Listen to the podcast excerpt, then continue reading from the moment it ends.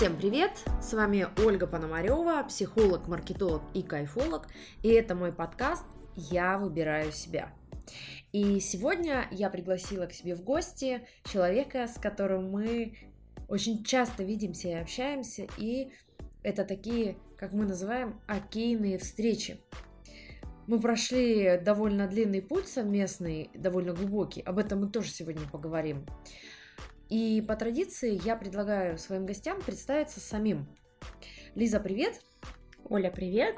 А, всем слушателям тоже привет! Меня зовут Лиза. Фамилия моя Вагриновская, со мной можно на «ты», у нас вот такие пространства. Вот, я психолог, и психолог я в узкой специализации. Для всех это сразу так интересно. А, я занимаюсь, то есть консультирую по расстройствам пищевого поведения еда, переедание, заедание, про тело. И вот об этом я вся и моя профессия. Ага, такую тему э, ты каждый раз поднимаешь у себя э, в своих пространствах, э, в телеграм-канале, в соцсетях. Это важный момент, да, и мало кто про это открыто говорит. И ты для меня такой м, дверка в мир РПП, да, вот мир расстройств пищевого поведения. Знаешь, хотела тебя спросить, а что такое для тебя окейное пространство? Окейное? Ну, наверное, это в том пространстве, где ты можешь расслабиться и быть собой. Ну, наверное, пожалуй, такой один из самых важных моментов, как на консультации, да, я говорю, вот, все, вы здесь можете вот так вот, а, если сейчас видели бы меня на видео, да, я бы так, и спинку, вот, назад так облокотилась, так кайфово. Можно наконец-то просто расслабиться. Это такое окейное пространство, где тебя и поддержат, поймут. Для меня это вот такое. Больше именно поддержка, понимание, эмпатия. Да, я э, тоже разделяю эту позицию, что окейное пространство это там, где ты можешь быть собой. Таким, который вот не который я та, которая показываю фасад, а можно еще и там задний дворик. И будет поддержка. Как сегодня начался твой день? Сегодня начался мой день с того, что я отвела ребенка в сад, а, и потом пошла на йогу. Вот, я встала на голову, к слову, я беременна. Да, у Лизы, как мы стебемся довольно... Что такое большой живот? Что такое большой да. живот? А потом мы сегодня мы тоже мы затронем эту тему. Да, да. Недавно, э, отли, отличу, от, отвлекусь сразу, пока далеко не ушли, недавно э, я видела, что ты у себя в соцсети публиковала сторис, что тебе написали, а, тебе сказали, а что у тебя такой большой живот? Ну вот, к слову, у тебя какой месяц сейчас? Кто бы знал, мне кажется, каждая беременная не знает, какой у нее месяц, потому что она знает только недели. А, вот, да, я... Ну, а я... получается, 26-27 недель. Ну, это... кто захочет, ну, короче, посчитает, да. короче. Ага, ну, то есть это уже так-то в 36 да. же... В 30... 40. 40. А, вот. Да, то есть так-то уже совсем скоро. Да. И ты сегодня, значит, встала на... Да, на голову, ну, стойку делаю на йоге. Ну, ладно, я не буду пугать, я йогой занимаюсь с 17 -го года, поэтому что а, все безопасно. Угу. Ну, то есть ты э, как это вообще, как ты так смогла? А вот, кстати, с поддержкой, с поддержкой преподавателя по йоге. Mm-hmm. Вот, но я хожу, занимаюсь, э, ну, давно уже довольно-таки хожу, занимаюсь. Мне сегодня преподаватель, она говорит, давай, давай встанем, давай попробуем. Я говорю, ну давай. Говорю, хоть будет что-то выложить в сеть. Ага, и как? Ну, ничего, встал. Замечательно, удобненько. И как там, интересно, каково это было ребенку? А, я на самом деле хочу снять сейчас видос. Как раз как я встаю на, на голову, а там звук падающий чего-нибудь. А. И там типа как-то как видит ребенок. Да, мир перевернулся. Ну, это мое такое, это мое. Я и с первой беременности тоже постоянно занималась, ходила угу. и плавала в бассейне ага. со своим огромным большим животом. Ага. Ну вот. Потом э, после йоги быстренько прибежала собираться и вот к тебе приехала. Ага.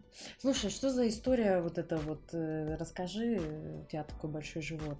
Кстати, те, кто были когда-нибудь беременны, если у вас откликается эта история, вам кто-то когда-то такое говорил, то, о чем расскажешь сейчас, Лиза, э, делитесь в комментариях. э, И да, и ставьте лайк, пожалуйста, этому аудио. Это очень важно для продвижения этого аудио. В общем, с первой, когда я первая беременность, она была долгожданная, долго ждали.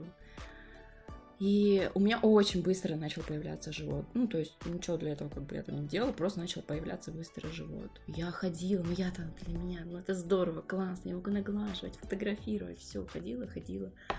Мне только под конец говорили, что, по-моему, у тебя крупный живот. Я говорила, ну, у меня крупный ребенок. Мне сразу предупредили, то есть на скрининге, на УЗИ, что малыш крупный. Ну и сын родился там под 4 килограмма.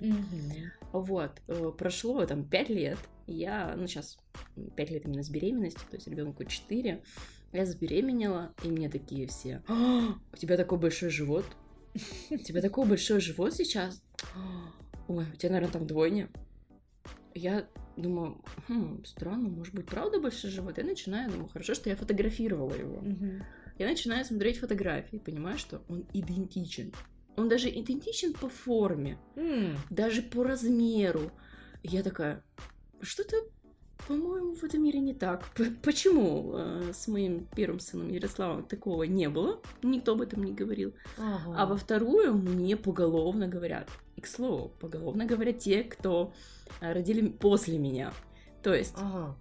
до этого, а, когда они не были беременными, как говорят мои А. небеременные подруги, а чё, а это большой? А какой должен быть?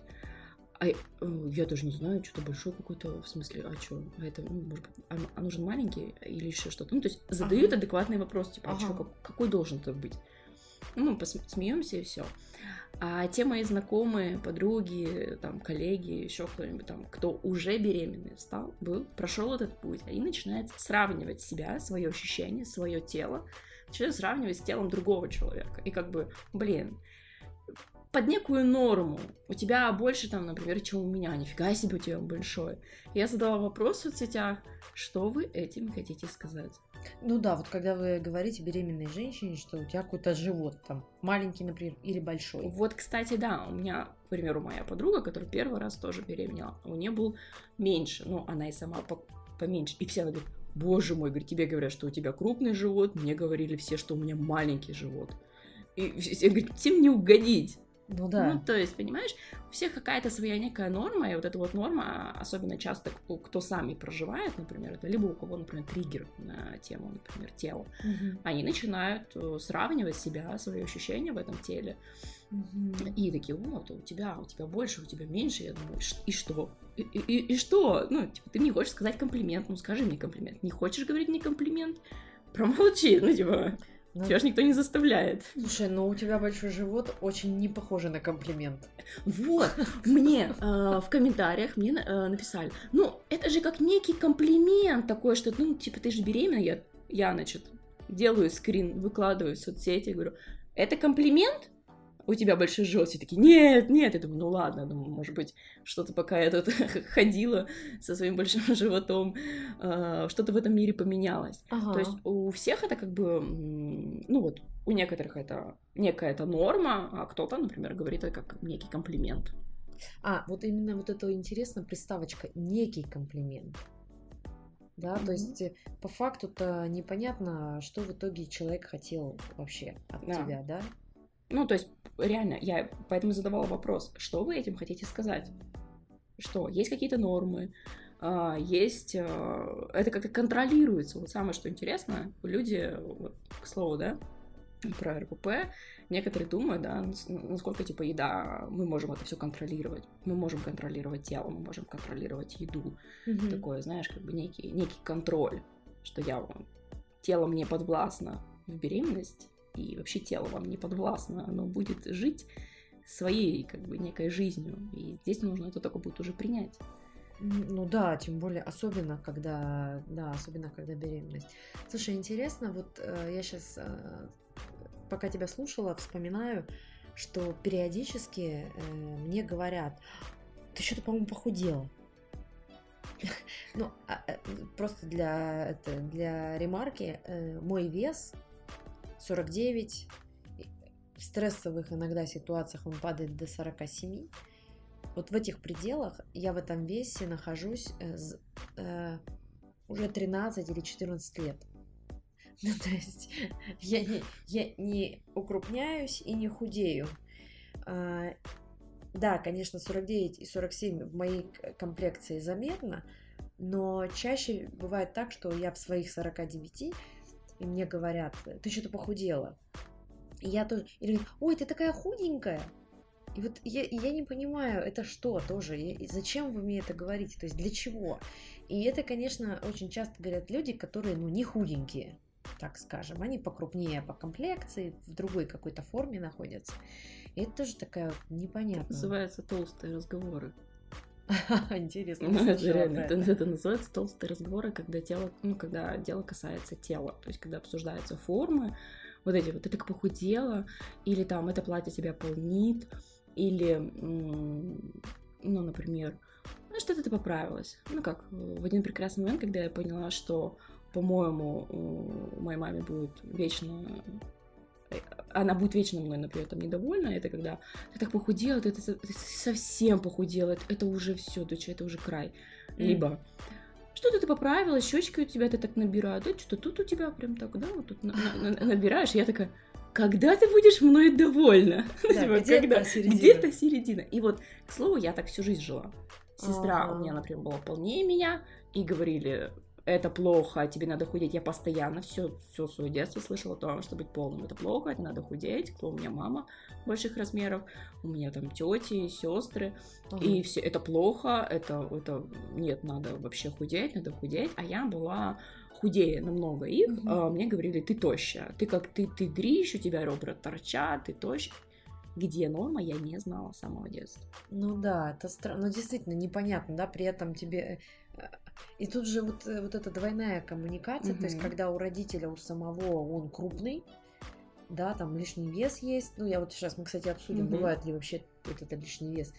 А, и, и она говорит там своей дочери одной, что ты э, толстая, значит, а ты сильно худая. И тогда на, на кого брать, ну, на кого равняться, а кто у нас, вот, кто тот эталон, где эталон, он вообще существует. И, кстати, в этот момент как раз и формируется вот этот ориентир на другого, угу. да, с которым довольно часто ко мне обращаются клиенты, когда им важно, что скажут другие. Это же вот этот заву- завуалированный ориентир на другого. Угу. Ну вот и по, по телу то же самое. Тело же это самое простое, что можно ну, увидеть, например, mm-hmm. чем отличается, например, человек, да, то есть комплекция. Это самое простое, что можно там, да, там цвет глаз, цвет волос, mm-hmm. там типаж, еще что-то, то есть чем отличается. И когда тебе начинают какие-то некие нормы, да, например, если мне ребенку сказать, что вот так вот красивее, ну, к примеру, такой цвет, он спросит, почему? Ну, то есть ага. будет вопрос, да, почему это, с чего я взяла, например, да, что я буду так говорить. И мы живем по неким каким-то стандартам. Ага. И по стандартам таким интересным, ну, как э, в РПП очень часто, то есть большая часть моих клиентов в РПП — это дихотомичное мышление. То есть это мышление все или ничего, вот это черно-белое, это когда либо надо быть идеальной, а, идеальной это значит в кавычках стройной, худой, желательно там тощие, да, угу. а, не идеально это жирная корова, извиняюсь, я буду так говорить, угу. как объясняют, ну, как мне сами клиенты мои рассказывают, угу. да. И когда мы говорим, а что-то есть между, ага. нет, есть либо вот я стройная, либо я толстая, все, угу. то есть нету ничего. И у меня, меня также воспитывали, угу. толстой быть плохо, да, угу. а, есть какая-то некая стройная там, наверное, какая-то хорошая. Где-то. Где-то там, непонятно где, что это там, да. Но, например, быть совсем тощей-тощей, это тоже там плохо. Угу. Ну, то есть совсем там. Но при этом же, вот смотри, что такое тощая, тощая? То есть при этом же тебе не ставили дистрофию, да? Ну, то есть вот это тощее, это же тоже такое очень относительное понятие. Угу. Так и все это, это тоже все очень относительное понятие каждого тела, да? Все очень относительно. Ты, например, говоришь свой вес, да, это относительно тебя, это вот другая. Относительно меня это будет вообще там критичное, там, Мгм. да.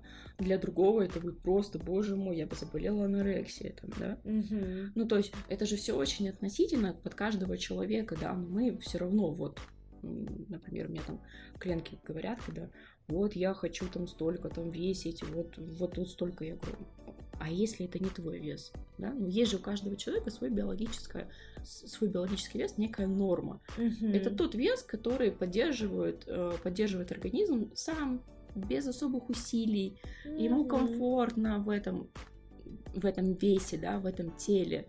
А, Он чаще всего здоров, то есть он функционирует. Мгм.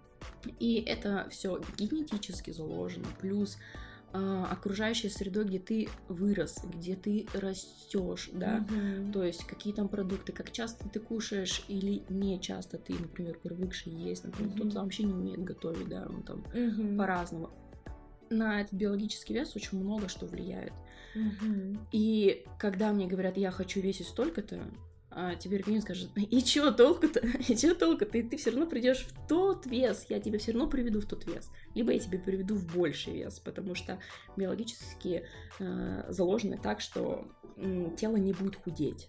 Ну, то есть Ага. снижать вес для него это, это катастрофично, это плохо для него. Ага. Ну, то есть это значит голод, и у нас эволюция была заложена, да, что, ну, голодать как бы это плохо. Мгм. А, но у нас почему-то есть вот эти вот некие стандарты, и мы под эти стандарты пытаемся себя как-то... Подогнать. Да. И они, например, почему на короткое время они, например, худеют, Да. а потом набирают чуть больше. Ага. И они набирают чуть больше, потому что своего биологического веса, потому что биологический вес имеет форму только увеличиваться. И вот как раз-таки диета ограничения, они увеличивают этот биологический вес. Мгм. Мгм. Вот. Слушай, да, это такая тема по поводу сравнения себя с другими, да, Мгм. и ведь это нас действительно многих э, это закладывается в детстве, да, вот, а вот Петя делает вот так-то, а вот Мгм. Маша, посмотри, получила пятерку, а ты там пять с минусом, например, да, и вот эта история, когда люди э, пытаются чего-то достичь, не достигают, сами себя начинают ругать. Э, Если мы говорим про тело, да, это то же самое уходит. И потом, в общем, наступает регресс. То есть человек уходит вообще в минусовую позицию. Да, он может выйти в плюс ненадолго, потом он уходит в ми- минусовую позицию, вот это вот я минус, да, пресловутый, как в транзактном анализе, и потом из этого я минус э, очень тяжело выгребать вообще. Ну, хорошо, если это такая позиция я минус, ты все остальные плюс, то есть я не в порядке, мир в порядке, но хуже, когда человек уже уходит, когда я не в порядке, и мир тоже не в порядке. И то есть мои окружение, люди, которые меня Мгм. окружают вокруг. Это, конечно, такая тема интересная, глубокая. И вот эта история, хочу вернуться к ней, э, когда тебе дают типа комплимент, или как ты говоришь, некий Мгм. комплимент. Некий комплимент. Да. Это, конечно, такое же, это же э, знак внимания, я тебя вижу. Мгм. Да, то есть это признание твоего существования. Но, опять же, языком транзактного анализа это такое пластиковое поглаживание, или, как говорят в восточной версии, это пинки такие, что вот у тебя там, ты что-то худая сильно. То есть это признание факта существования. Спасибо, вы видите меня, вы меня замечаете. Это лучше, чем безразличие и игнорирование 100%, но при этом как бы осадочек остается. Да, и вот это вот у тебя было вот это ощущение осадочка?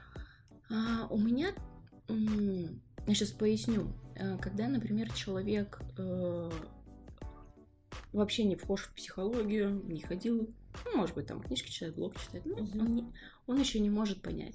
Он это принимает как должно, потому что общество так делает, Угу. некая норма Он это делает, и они там живут. Ам, Я же, конечно, на каждую какую-то фразу я уже сразу реагирую и, и присматриваюсь. То есть я смотрю уже, то есть чувство эмпатии включаю, смотрю, думаю, человек вообще что этим хотел сказать. Либо я могу спросить, например, да. И если это дело, например, интересно же, да, когда тебе один раз сказали, ты, ну, вот такой у меня живот. Ну, то есть меня, например, там первые разы это не особо цепляло, я то ну, с Яриком также было. Ну, то есть Угу. Типа, ну ладно. А когда это делают часто, угу. как бы, знаешь, на постоянной основе начинают тебе это говорить, это начинает раздражать. То есть и у меня дошло до какого-то, ага. до какой-то точки. Я вышла в социальную сеть, говорю, все, здесь мое терпение лопнуло. Ага. И самое, что интересно, ну, там, подписано на меня большее количество людей, и если мы, например, с ними встречаемся, а, они мне такие, ой, там, там так хорошо выглядишь, еще что а, там, как мне даже, а, ты уже на таком, а, ты еще на таком сроке работаешь, а, здорово, и, и, ну, и смотрят на меня и такая, ты в сторис, да, недо, а, недавно об этом говорила, да? И я такая, угу, прости, если обидела. Думаю, ну, здорово, что я выложила, и человек это запомнил, угу. и у него где-то это отложилось. Я думаю, ну, классно, буду вещать об этом, потому что а, мое состояние умеет это все выдерживать, и я могу сказать, дать отпор. А много, например, и моих клиенток, и просто девушек, которые, например, вот этими не разбираются, они даже а, не поймут. То есть, как часто mm-hmm. бывает, да, когда с эмоциями ты ну, терпишь, терпишь, ты это не mm-hmm. понимаешь, да, а потом какой-то этап наступает, да, точка. Да.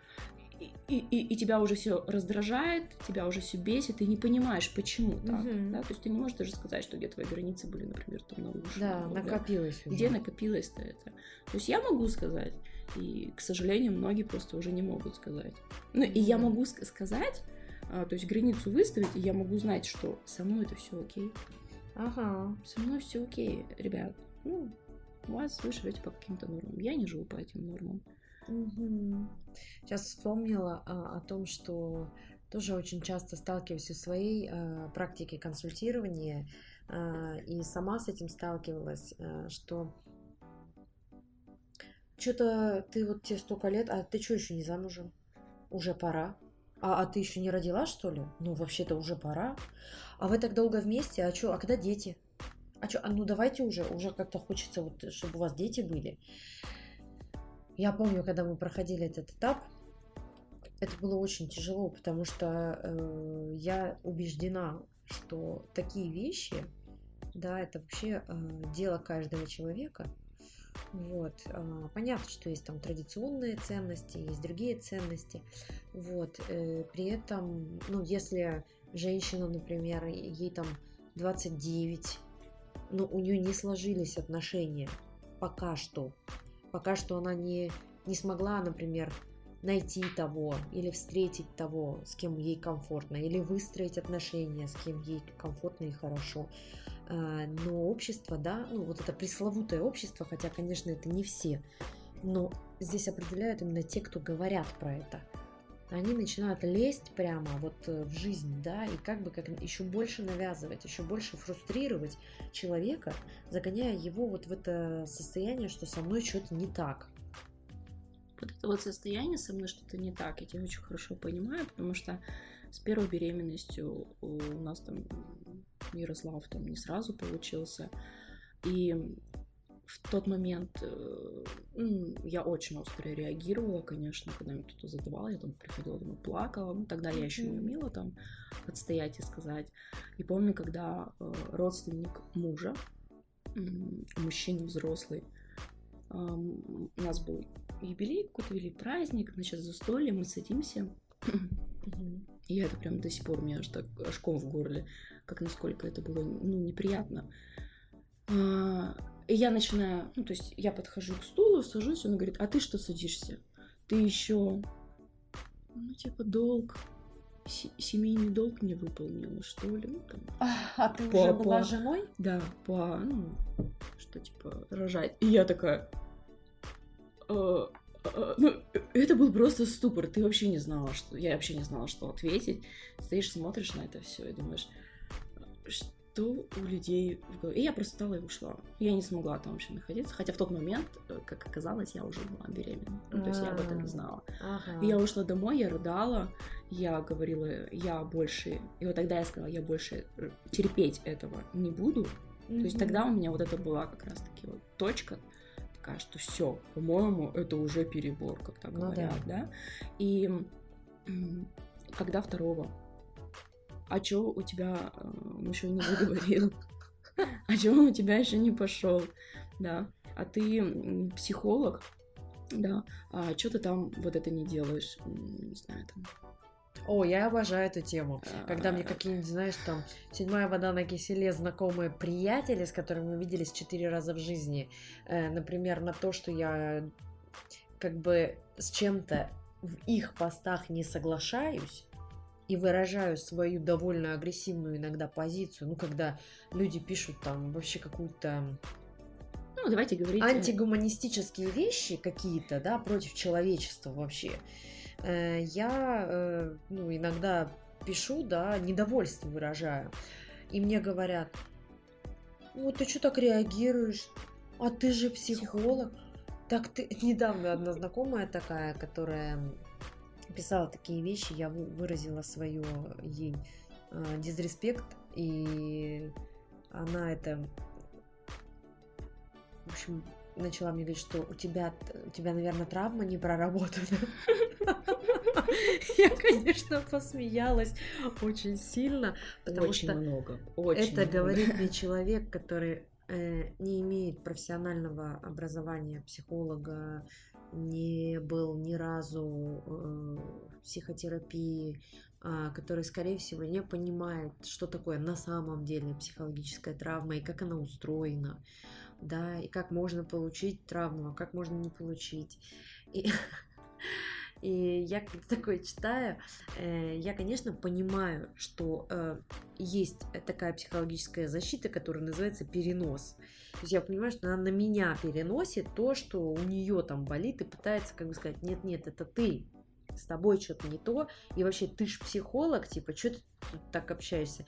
И в этот момент, э, конечно, я всегда пишу, и всем своим друзьям, и вот таким вот э, людям случайным в моей жизни, я говорю, слушайте, вы станете моим клиентом ровно тогда, когда вы мне оплатите мой час работы и придете ко мне в кабинет.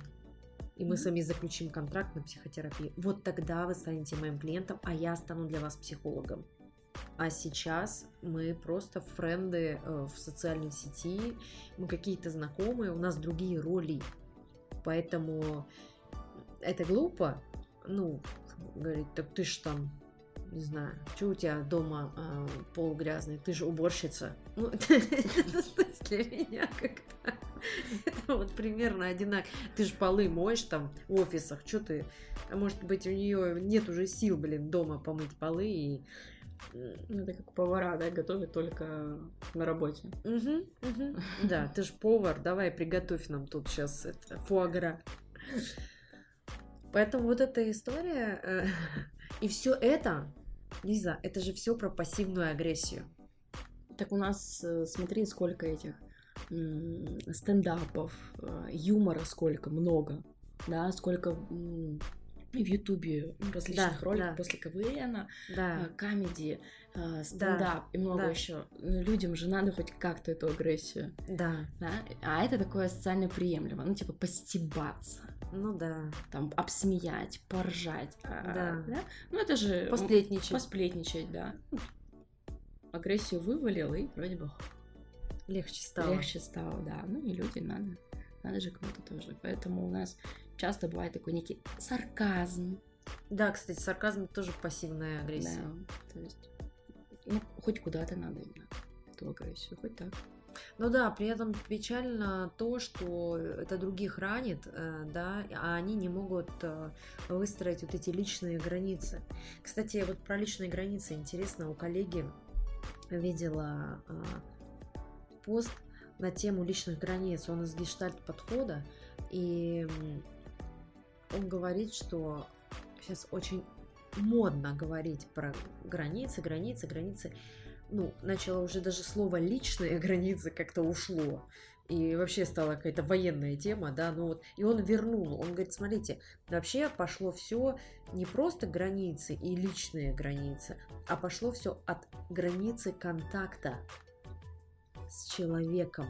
Mm. То есть вот у нас, Лиза, с тобой есть граница нашего контакта, в которой мы с тобой соприкасаемся. А, это могут быть ценности, это может быть физический контакт, да, это могут быть какие-то там общие темы.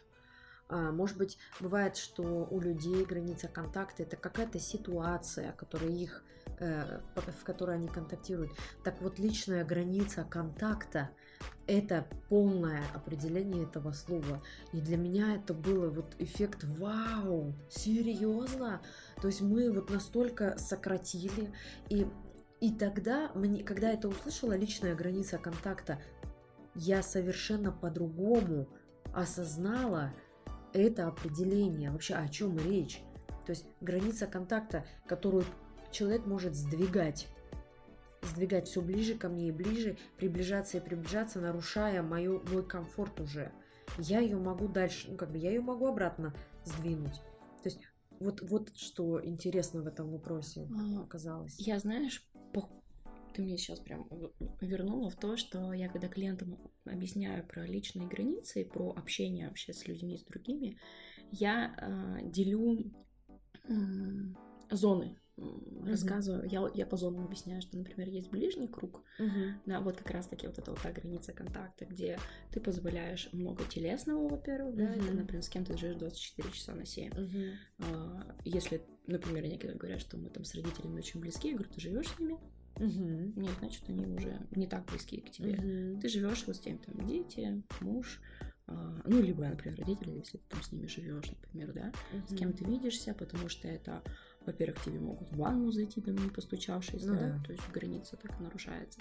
Средний круг — это часто только это друзья, коллеги, угу. вот там же родители, кстати, могут быть. Угу. Там, например, мастера, ну, то есть кто, кто тебе предоставляет услуги, то есть это, ага. это и психолог, это и угу. ну, там мастер маникюра, парикмахер, угу. да. И там тоже есть некая градация, то есть с кем-то ты можешь разговаривать, с кем-то ты можешь там не говорить. Есть друзья, с которыми ты ближе, mm-hmm. да, вот этот вот контакт mm-hmm. ближе, а есть дальний. То есть это вообще там, чужие тебе люди, и очень часто, когда я им так объясняю, я говорю, вот смотрите, а, кому стоит, например, объяснять, что нарушили твои личные границы? На кого там mm-hmm. стоит тратить время? Ну, грубо mm-hmm. говоря. Ну да. Там, это ближний круг. Ну, средний, например, это с теми, кто ну, там, друзья, например, скажут, uh-huh. ты меня там обидел. Вот этой фразы не было там uh-huh. больно, например, услышать это. А дальнему можно просто сказать, так, со мной так нельзя, там отошел, или все там идите, идите, куда uh-huh. шли там, да. Или uh-huh. я вообще не нуждаюсь в ваших услугах, до свидания. Uh-huh. И все. А у нас же вот это прививает чувство вины очень многим, да, uh-huh. что ты должна и там тем людям сказать из дальнего круга, да, объяснить, знаете, вы нарушили мою личную границу. Когда вы говорите мне, что я толстая, я чувствую себя а, не, не очень хорошо, а, пожалуйста, в следующий раз так не делайте. В какой следующий раз? Вы с ним вряд ли там увидитесь, да? Ну да. Вот. Поэтому как бы можно... Тогда после этого объяснения у меня клиенты понимают, что а, фу, типа, здорово можно как учиться только на ближних пока что. Да, я говорю, давай учиться там на муже, там, на подруге. Я говорю, с мамой давай чуть попозже. Давай же ты, как Бэмби, окрепла на ножках, да, и будешь эту границу. Вот это, кстати, тоже интересно, вот эта линия контакта, да? Да. Да, граница да. контакта. Вот ты тюк-тюк разграничил, и ты знаешь, где себя с чем. Например, а, там с тобой я там больше расслаблена, и могу тебе больше позволить что-то uh-huh. сказать, потому uh-huh. что я могу тебе спокойно объяснить, либо еще что-то. Uh-huh. У нас, конечно, не было такие ситуации. Но как бы с друзьями я себя более Как это не было? Было. Было? Но да. я не помню. Да, было, вот. было. Когда мы учились вместе. Да? Было же напряжение в начале. А, ну...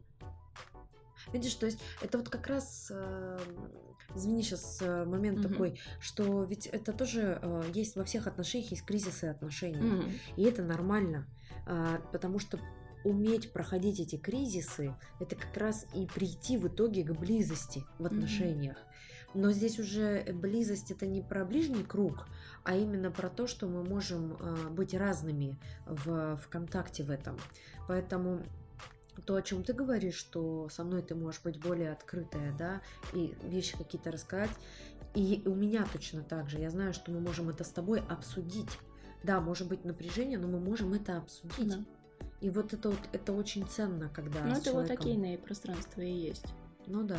Когда ты можешь любую тему обсудить, и это будет это не будет э, криком, ором, возмущением. Ну, не привыкли. Слышь, как, как когда говорят про слово конфликт, все сразу на себе представляют А. Это итальянская это семья с криками, орами. Вот, когда или там мнение, когда не сходится, да, то для меня это, например, непонятно. Мы спокойно можем обсудить, поговорить, mm-hmm. разную точку зрения. Я там подумала, ну здорово. Ты думаешь так, интересно. А я вот так, а интересно, как другие думают. А вот здесь как думают. Mm-hmm. А, вот, а почему так думаешь? А вот здесь так, ну, здорово. Может быть, там она там больше изучала, читала. А может быть, мне стоит поизучать. Ну, то есть это у меня, у меня так. Ну да, это, разве... это тогда это момент на развитие, да, а не на регресс пойти, угу. как бы, как это я почему-то вспомнила про конфликт э, сначала, сейчас расскажу, вот про то, что про регресс я подумала, что можно же э, в этой точке, когда есть другое мнение, еще что-то, но здесь зависит от того, нападают на тебя или не нападают, да, то есть агрессию, как там с агрессией в этот момент. Если агрессии нет, то можно пойти в развитие, а можно пойти вот в эту обиду, так называемую, да, и тут уже представляете сразу, вы в песочнице, э, подходит к вам девочка, отобрала ваше ведерко, и вы детской лопаткой по голове заряжаете. То есть тут можно представить, да, что вы выбираете. А когда ты сказала конфликт про итальянскую семью, я вспомнила, что когда я пошла получать образование, диплом э, конфликтолога, э, в тот момент в моей жизни было очень много конфликтов. Э, в офисе, на работе это была просто жесть. Конфликты были каждый день. И сейчас уже так вот оглядываясь, я понимаю, что там происходило, да, очень много накопленной агрессии на э, руководство, которое в Москве, которое не вникает, э, которое только требует дедлайны, вообще такой пресс просто. И все там через агрессию подавалось, да. Собственно, сценарии компании же, они же и на, на коллективы распространяются. Вот. И, в общем, мы там существовали в этом сценарии буквально военных действий.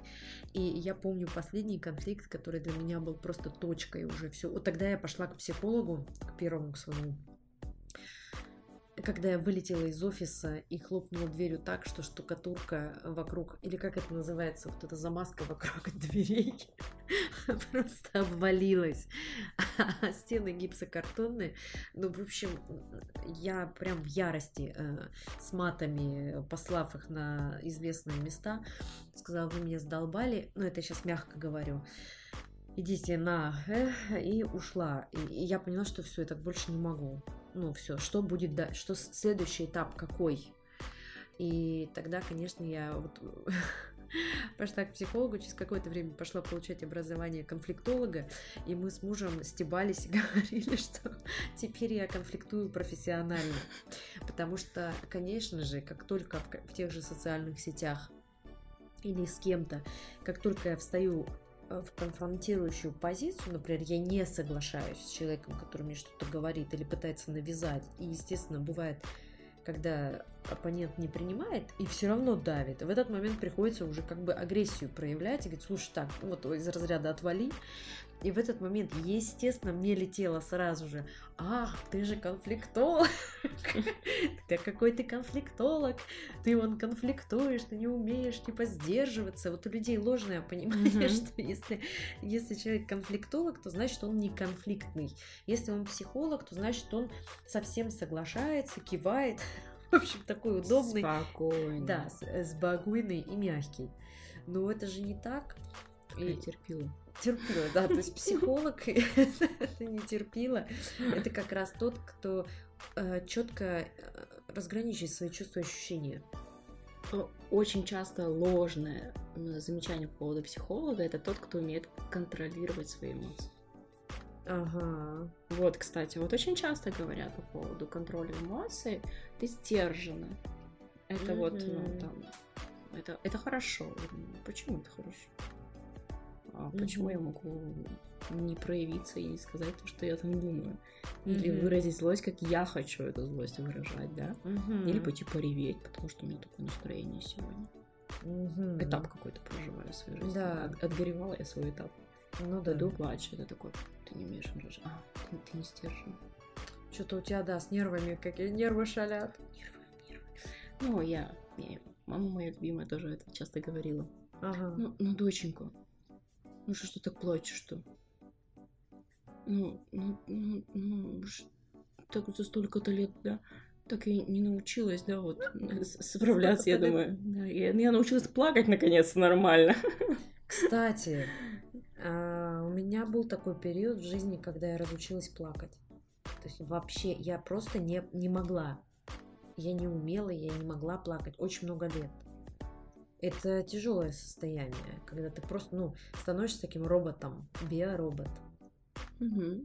Ну, у меня вчера как раз клиентка тоже была. А, она плачет. Я говорю, ты хочешь на эту ситуацию говорить? Она говорит, нет, давай не будем на это тратить время. Стоп. Мгм. А почему? Ну, я же сильная, а если я буду плакать, я говорю, тогда что? Мгм. Да, я вот тоже не, не позволяю себе. Она говорит, ну, меня так мама. Мне мама сказала, так, слезы подотри, иди решай проблемы. Ну да, да. Я говорю, ты платишь мне деньги, может быть, в этом-то пространстве ты... Она говорит, ну да, логично. Где, как не у психолога, нормально поплакать? Ну, кстати, да. Меня тоже бывают такие сессии, когда клиенты пытают... Я вижу, что вот этот вот этот у, у, такой Мгм. уже вот сдерживается, но при этом убегает в рассказ какой-то о другом человеке, Мгм. о какой-то ситуации, там, которая была 350 лет назад. И я возвращаю, говорю, а что сейчас, вот сейчас, что с тобой происходит? И когда я фокусирую на внимание здесь и сейчас, как правило, вот этот катарсический э, плач появляется, то есть все, там просто уже остановиться невозможно, потому что на мое чувство обратили наконец-то внимание. Наконец-то меня заметили, что я вот здесь и сейчас испытываю вот это чувство.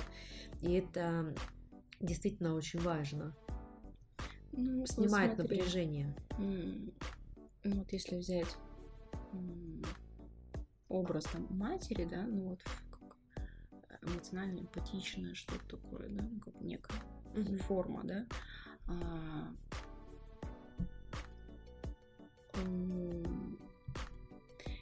Например, ну сейчас вот м, отойдем немножко от темы.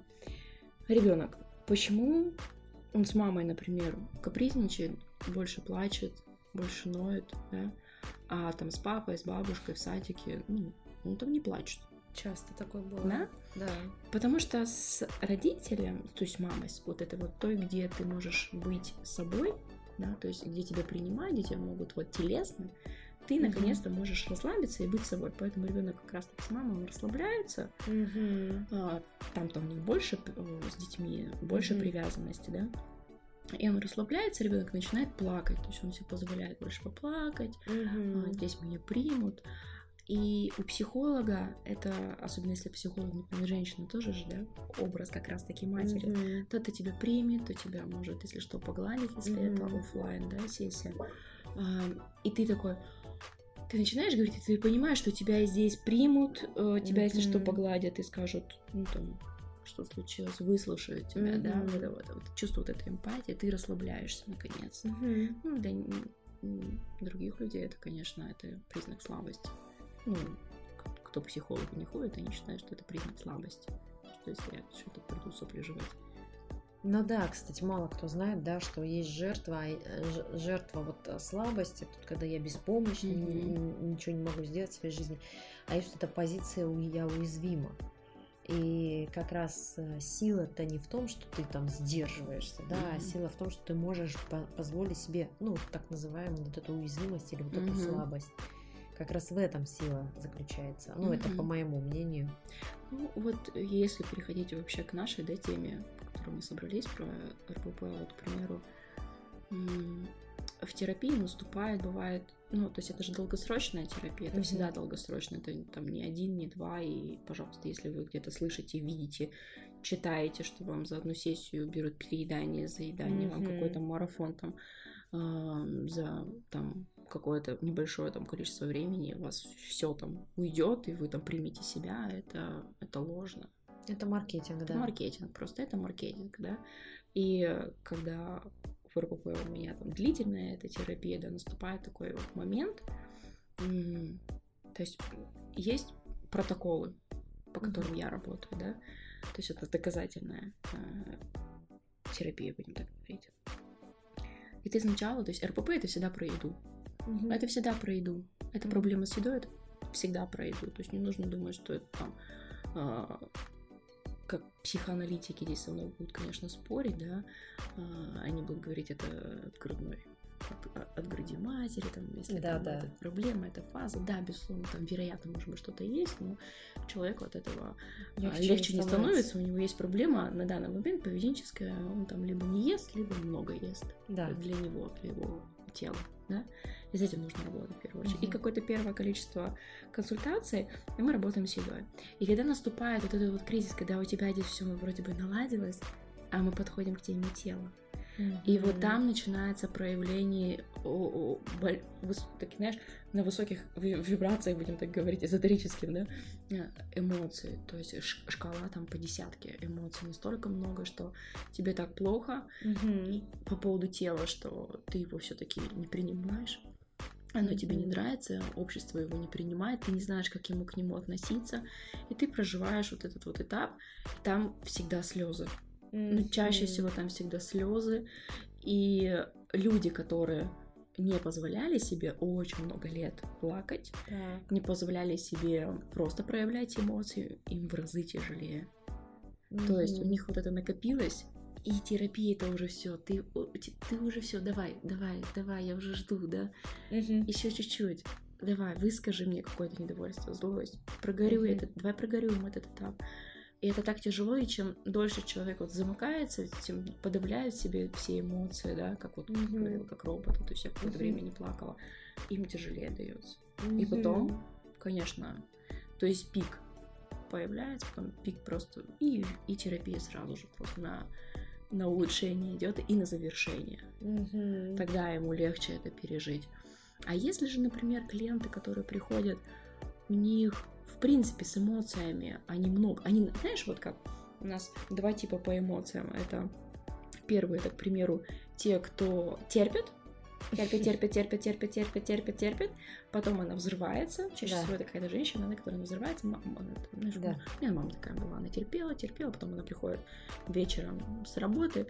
Да, я работала. Да. И мы там с сестрой помним. Ты что мы сделали?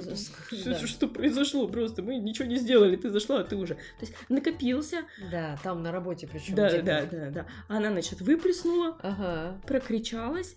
А, почувствовала потом после этого вину, что она плохая мать на детей наорала, да, да?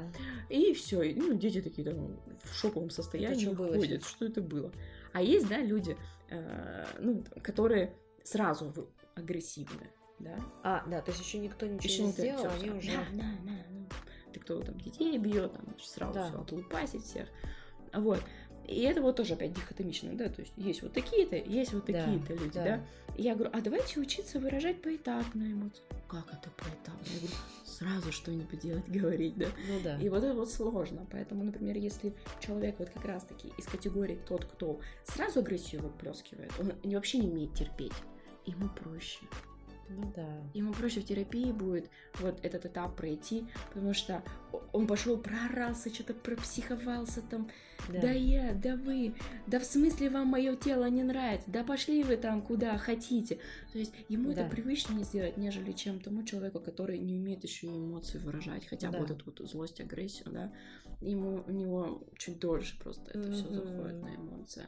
Ну да, вот контакта с чувствами, когда нету. Mm-hmm это такой момент. Я вспомнила сейчас про этот, про э, рабочий стиль э, языком транзактного анализа, который будь сильный, да, угу. то есть есть же два будь сильных, тот, у которого есть контакт с чувствами, и там попроще как раз, а есть тот, у которого контакта с чувствами нет, то есть он просто сильный, это вот из разряда очень яркий пример, э, говорят, как загнанная лошадь. То есть вот как раз та лошадка, которая бежит, бежит, бежит, бежит, бежит, потом еще бежит, бежит, бежит, и еще чуть-чуть бежит, а потом падает и умирает. Mm-hmm. То есть это вот э, яркий пример. То есть такие люди очень много работают на работе, а потом единственное, что их спасает, ну, если так можно говорить, это от, ну, от смерти, например, это какой-нибудь там сердечный приступ, гипертонический криз, сломал ногу, не могу физически ходить на работу. Да, то есть вот э, через это они выходят на отдых. Ну, а, так себе отдых. Как бы, ну, как бы псевдоотдых получается, но хотя бы так. Ну, как моя мама говорила, а, На том Когда свете она- отдохнем? Когда она попадала в больницу, она такая, ну наконец-то я отдохну. А, ну да. Она ложилась в больницу, она говорит, ну наконец-то. И мы там ей звонили, как ты? Она говорит, да я замечательно. Я замечательно, все прекрасно. Я помню, А. она а, легла в больницу, мне, наверное, лет было 15. а, я приезжаю к ней, а у них там пир. Там, а мне мама компанейская, она там задружилась с кем-то. Там русские корейцы были, у них там Мгм. корейская еда. И я так прихожу, у них там еды просто навалом. Они там болтают, что такое. Мама такая, а ты что пришла?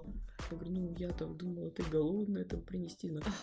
Да не надо, все хорошо. Надо. Ну что, давай, иди уже. Я думаю, сейчас-то я уже как бы понимаю, почему для нее это было отдыхом. То есть мама не могла себе а, по- Позволить. позволить Поехать сказать, на курорт, например. поехать на курорт или просто сказать, так, мама отдыхает, меня не трогают. У нее же это, и мне же это прививалось тоже, да, что отдых это что-то такое из разряда лень. Кстати, да, вот это тоже тема, э, где часто это клиенты приносят на консультации, что вот я прокрастинирую, я ни черта не делаю, вообще, а я, а когда я задаю вопрос, ты вообще когда последний раз отдыхала? Да я каждый день отдыхаю, а потом выясняется, что каждый день пашет на самом деле, все это обесценивает, из-за этого создается впечатление, что она ничего не делает, и получается, что и отдыха нет качественного, и довольства тем, что ты делаешь, тоже нет. Все время недовольство. Вот это, кстати, про контакт с телом. Вот, Да. э, когда мы начинаем работать, эм, то есть когда мы с едой, например, пласт с едой закрываем, переходим к тему тела, я даю такое задание, там такая таблица, знакомство с телом.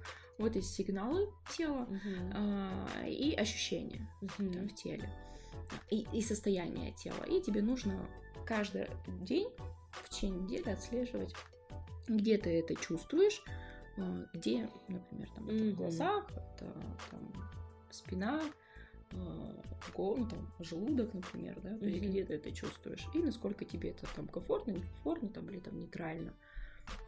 И люди просто удивляются, для них это... Она там ко мне клиентка приходит. Я никогда не думала, что у меня усталость, стресс в глазах и голове. Ага. Я не думала, говорит, об этом, да? Вот. Это вот как раз про усталость, да? К- контакта с телом нету. Тебе тело так говорит, это, это, это как сон, да? То есть ты хочешь спать, ты зеваешь. И Да. у тебя уже там, ты уже все Мгм. болеешь, да? Усталость не умеет понимать сигнал усталости. Для Да, них да, это да. очень сложно. Что это такое? Мы э, там хорошо еще понимаем жажду, и некоторые понимают голод, и то у нас, да, там Да. сложности с голодом, с насыщением сигналами. Ну, Мгм. хоть жажду понимает. То есть хочу пить, в горле пересохло, да. То есть ты чувствуешь это физически. А усталость это настолько контакта с телом нету, ты вообще не можешь понять, что для тебя такое быть усталой. Ну, и это еще такая, вот знаешь, я, я каждый раз про это говорю, наверное, повторяюсь уже, но и буду это говорить. Это же тоже э, транслируется обществом в плане того, что некогда болеть. Вот помнишь, была такая реклама какого-то там медикамента, а, некогда болеть, выпей там вот это и иди там на работу. И тогда я думала, вау, как круто, какая классная штука, вот можно вот это выпить там и, и, и быть бодряком, да. Я помню, когда только пошла работать э, в ТНТ, я работала на двух работах в ночном клубе, а до этого, до этого, до ТНТ я работала в компании Мегафон, и я 12-часовая смена у меня была в Мегафоне, я работала с людьми в офисе отдела продаж, а потом я вставала и ехала в ночной клуб и работала администратором ночного клуба. Ну, то есть вот вопрос, э, когда я спала, это, это большой вопрос, и помню, как там мне мой э, парень на тот момент, э, он говорил, ну, спрашиваю, я говорю, слушай, что-то есть хочу, похоже. А он говорит, а ты чего сегодня ела-то? Я говорю, я выпила йогурт питьевой. Он говорит, я понял, а ела ты что? То есть вот нас это тоже отсутствие контакта с Мгм. телом. Во-первых, не чувствовать свой голод, либо чувствовать, но игнорировать его, это у меня было раньше.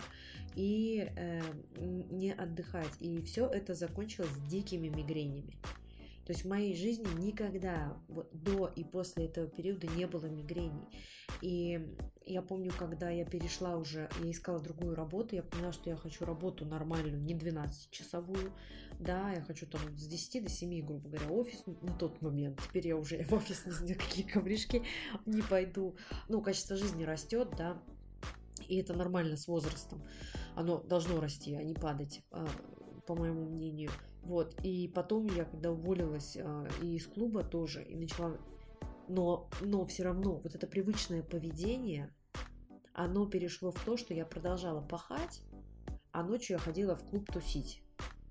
И бывало так, что, например, там я день работаю, потом вечером мы идем тусить в клуб, естественно, там алкоголь и все остальное, а, а на утро мне надо на работу, и какой выход? Энергетики. И, то есть, и вот настолько потребительское отношение к своему телу э, просто, я думаю, как вообще мое тело, как здорово, что в это время, когда люди проходят этот этап, ну, многие в подростковом возрасте ну, должны пройти этот этап, наверное, не знаю, чтобы потом в среднем возрасте не хлестануло.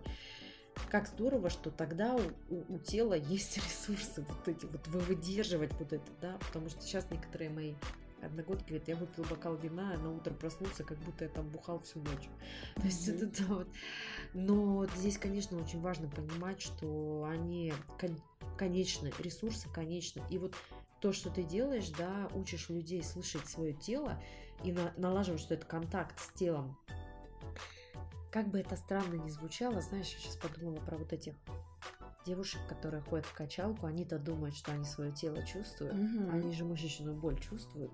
Ты же тоже через это проходила? Да, я же тоже была, я же тренером работала, нутрициологом. Я почему в РКП-то пришла? Ну, вообще псих, психология. Угу. Потому что у меня, я тогда замечала, что чё, в каком бы я состоянии тела не была, я вечно собой недовольна, и я, угу. я чем до... А, не так с каждым годом мне становилось все хуже и хуже общение с едой. Mm-hmm. То есть мои отношения с едой просто превратились в то, что я ее либо люблю, либо ненавижу и, в, и втихаря что-то съедаю. Uh-huh. Ну, то есть втихаря, чтобы никто не видел, никто не знал про меня. Uh-huh. А, социальные сети я еще там в далекие 14-е годы вела, да. да, там я вообще была просто вот этим вот идеальным неким примером. Uh-huh. А сама как бы я там просто сжирала всю еду до тошнотиков, да. И я начала понимать, что здесь что-то не так. Mm-hmm. Ну, есть для меня как бы, ну, видимо, какое-то количество времени прошло, я поняла, что нет, все. И я начала что-то изучать, я тогда плавно вообще, в принципе, ушла от э, ограничений. Mm-hmm. Но меня, конечно, триггерило очень много все. Uh-huh. Ну, то есть там... К чему, почему я, например, часто говорю о том, что вы можете самостоятельно, можете, ну, книжки, ну, просто дольше. По ну, времени конечно. это будет огромное количество. И вас, если будет многое что триггерить, вы будете западать, выпадать просто. Ну, защиты Себе. психологические да. срабатывают сам себя, в общем, в этом плане. Да. И спустя какое-то время я просто поняла, что мне настолько это интересная тема. Почему? Угу. Ну, что там такое в голове происходит? Ага ну, почему у тебя такие ситуации mm-hmm. в моей жизни, да, и я тогда пошла учиться на психолога как раз. Круто, круто. Слушай, наша беседа уже длится почти час. Эм, предлагаю завершать.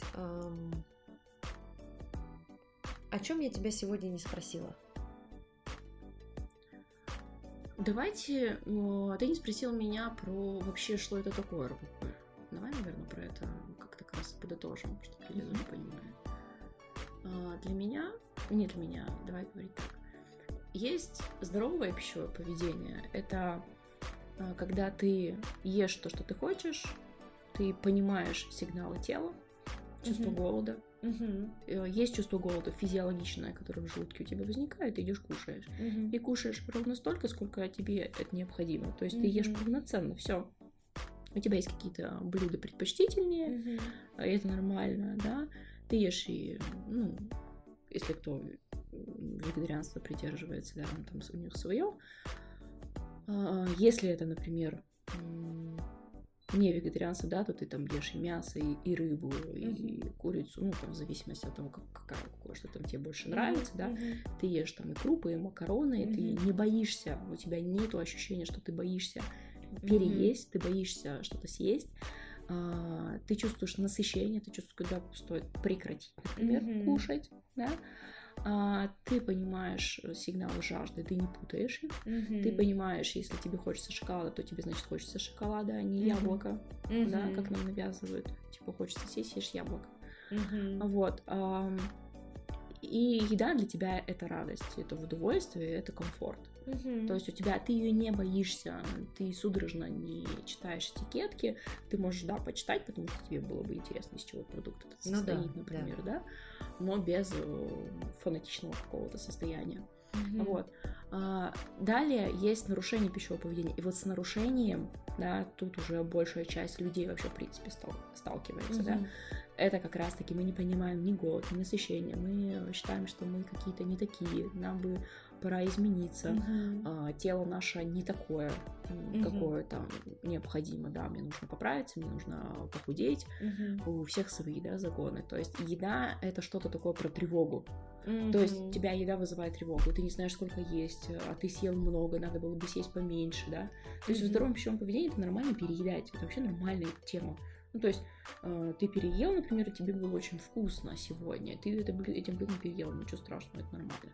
Другое дело, Мгм. когда ты это делаешь часто, испытываешь после этого еще чувство вины, чувство стыда и Ну да. тревоги, да. Это Вот уже это уже все, это уже идет в отклонение, в нарушение. И если это все затягивается, если это, например, с подросткового возраста, если, например, там еще вдобавок есть рядышком какие-то э, расстройства другие псих- психического характера, да, то есть там, например, либо тревожные, либо Мгм. депрессивные, либо пограничные расстройства, да, Мгм. И там это все усложняется уже клиническим образом, там есть уже расстройство пищевого поведения. Мгм.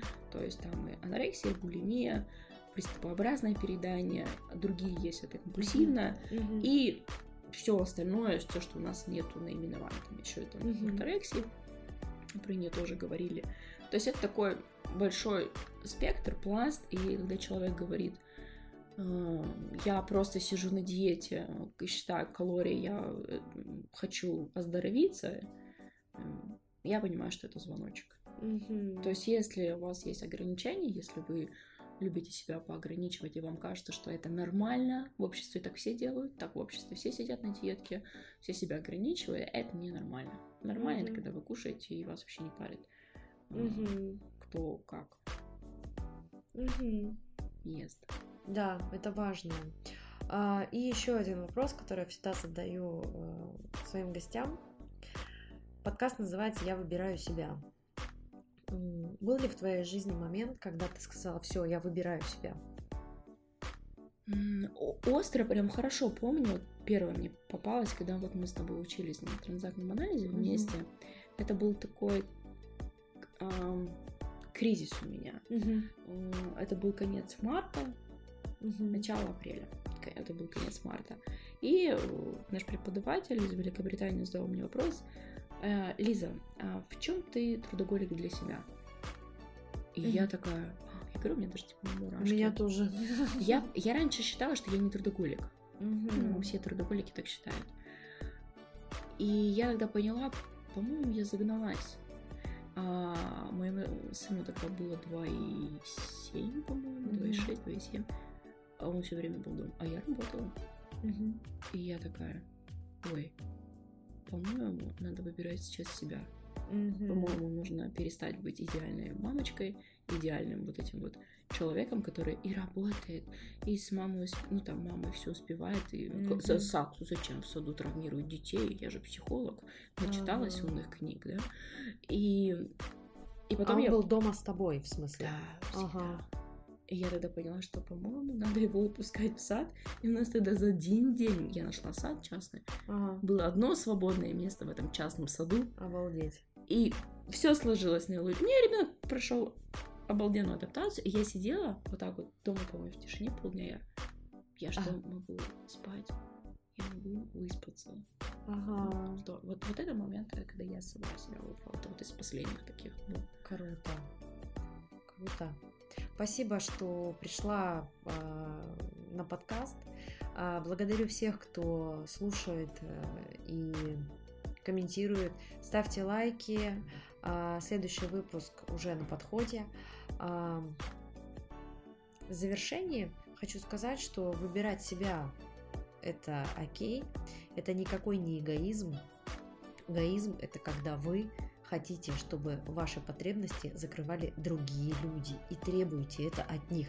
И, как правило, вас эгоистами называют именно такие люди, которые хотят, чтобы вы закрыли их потребности. А когда вы осознаете свои потребности, то, чего вы хотите, и сами себе это даете, это не эгоизм, это как раз здоровое взрослое поведение. Есть ли что-то, что в завершении ты хочешь сказать слушателям? Я хочу сказать спасибо, что вы, во-первых, дослушали нас до конца, были с нами и уделили внимание, время нам, угу. потому что время это, в принципе, очень ценный, ценный да? Да. ценный ресурс. И в этот момент вы как раз были в позиции взрослого здесь и сейчас, выбрали прослушать психологов, а не других, другой какой-то контент. В общем, спасибо вам. И не стесняйтесь быть собой. Угу. Всем пока. Всем пока.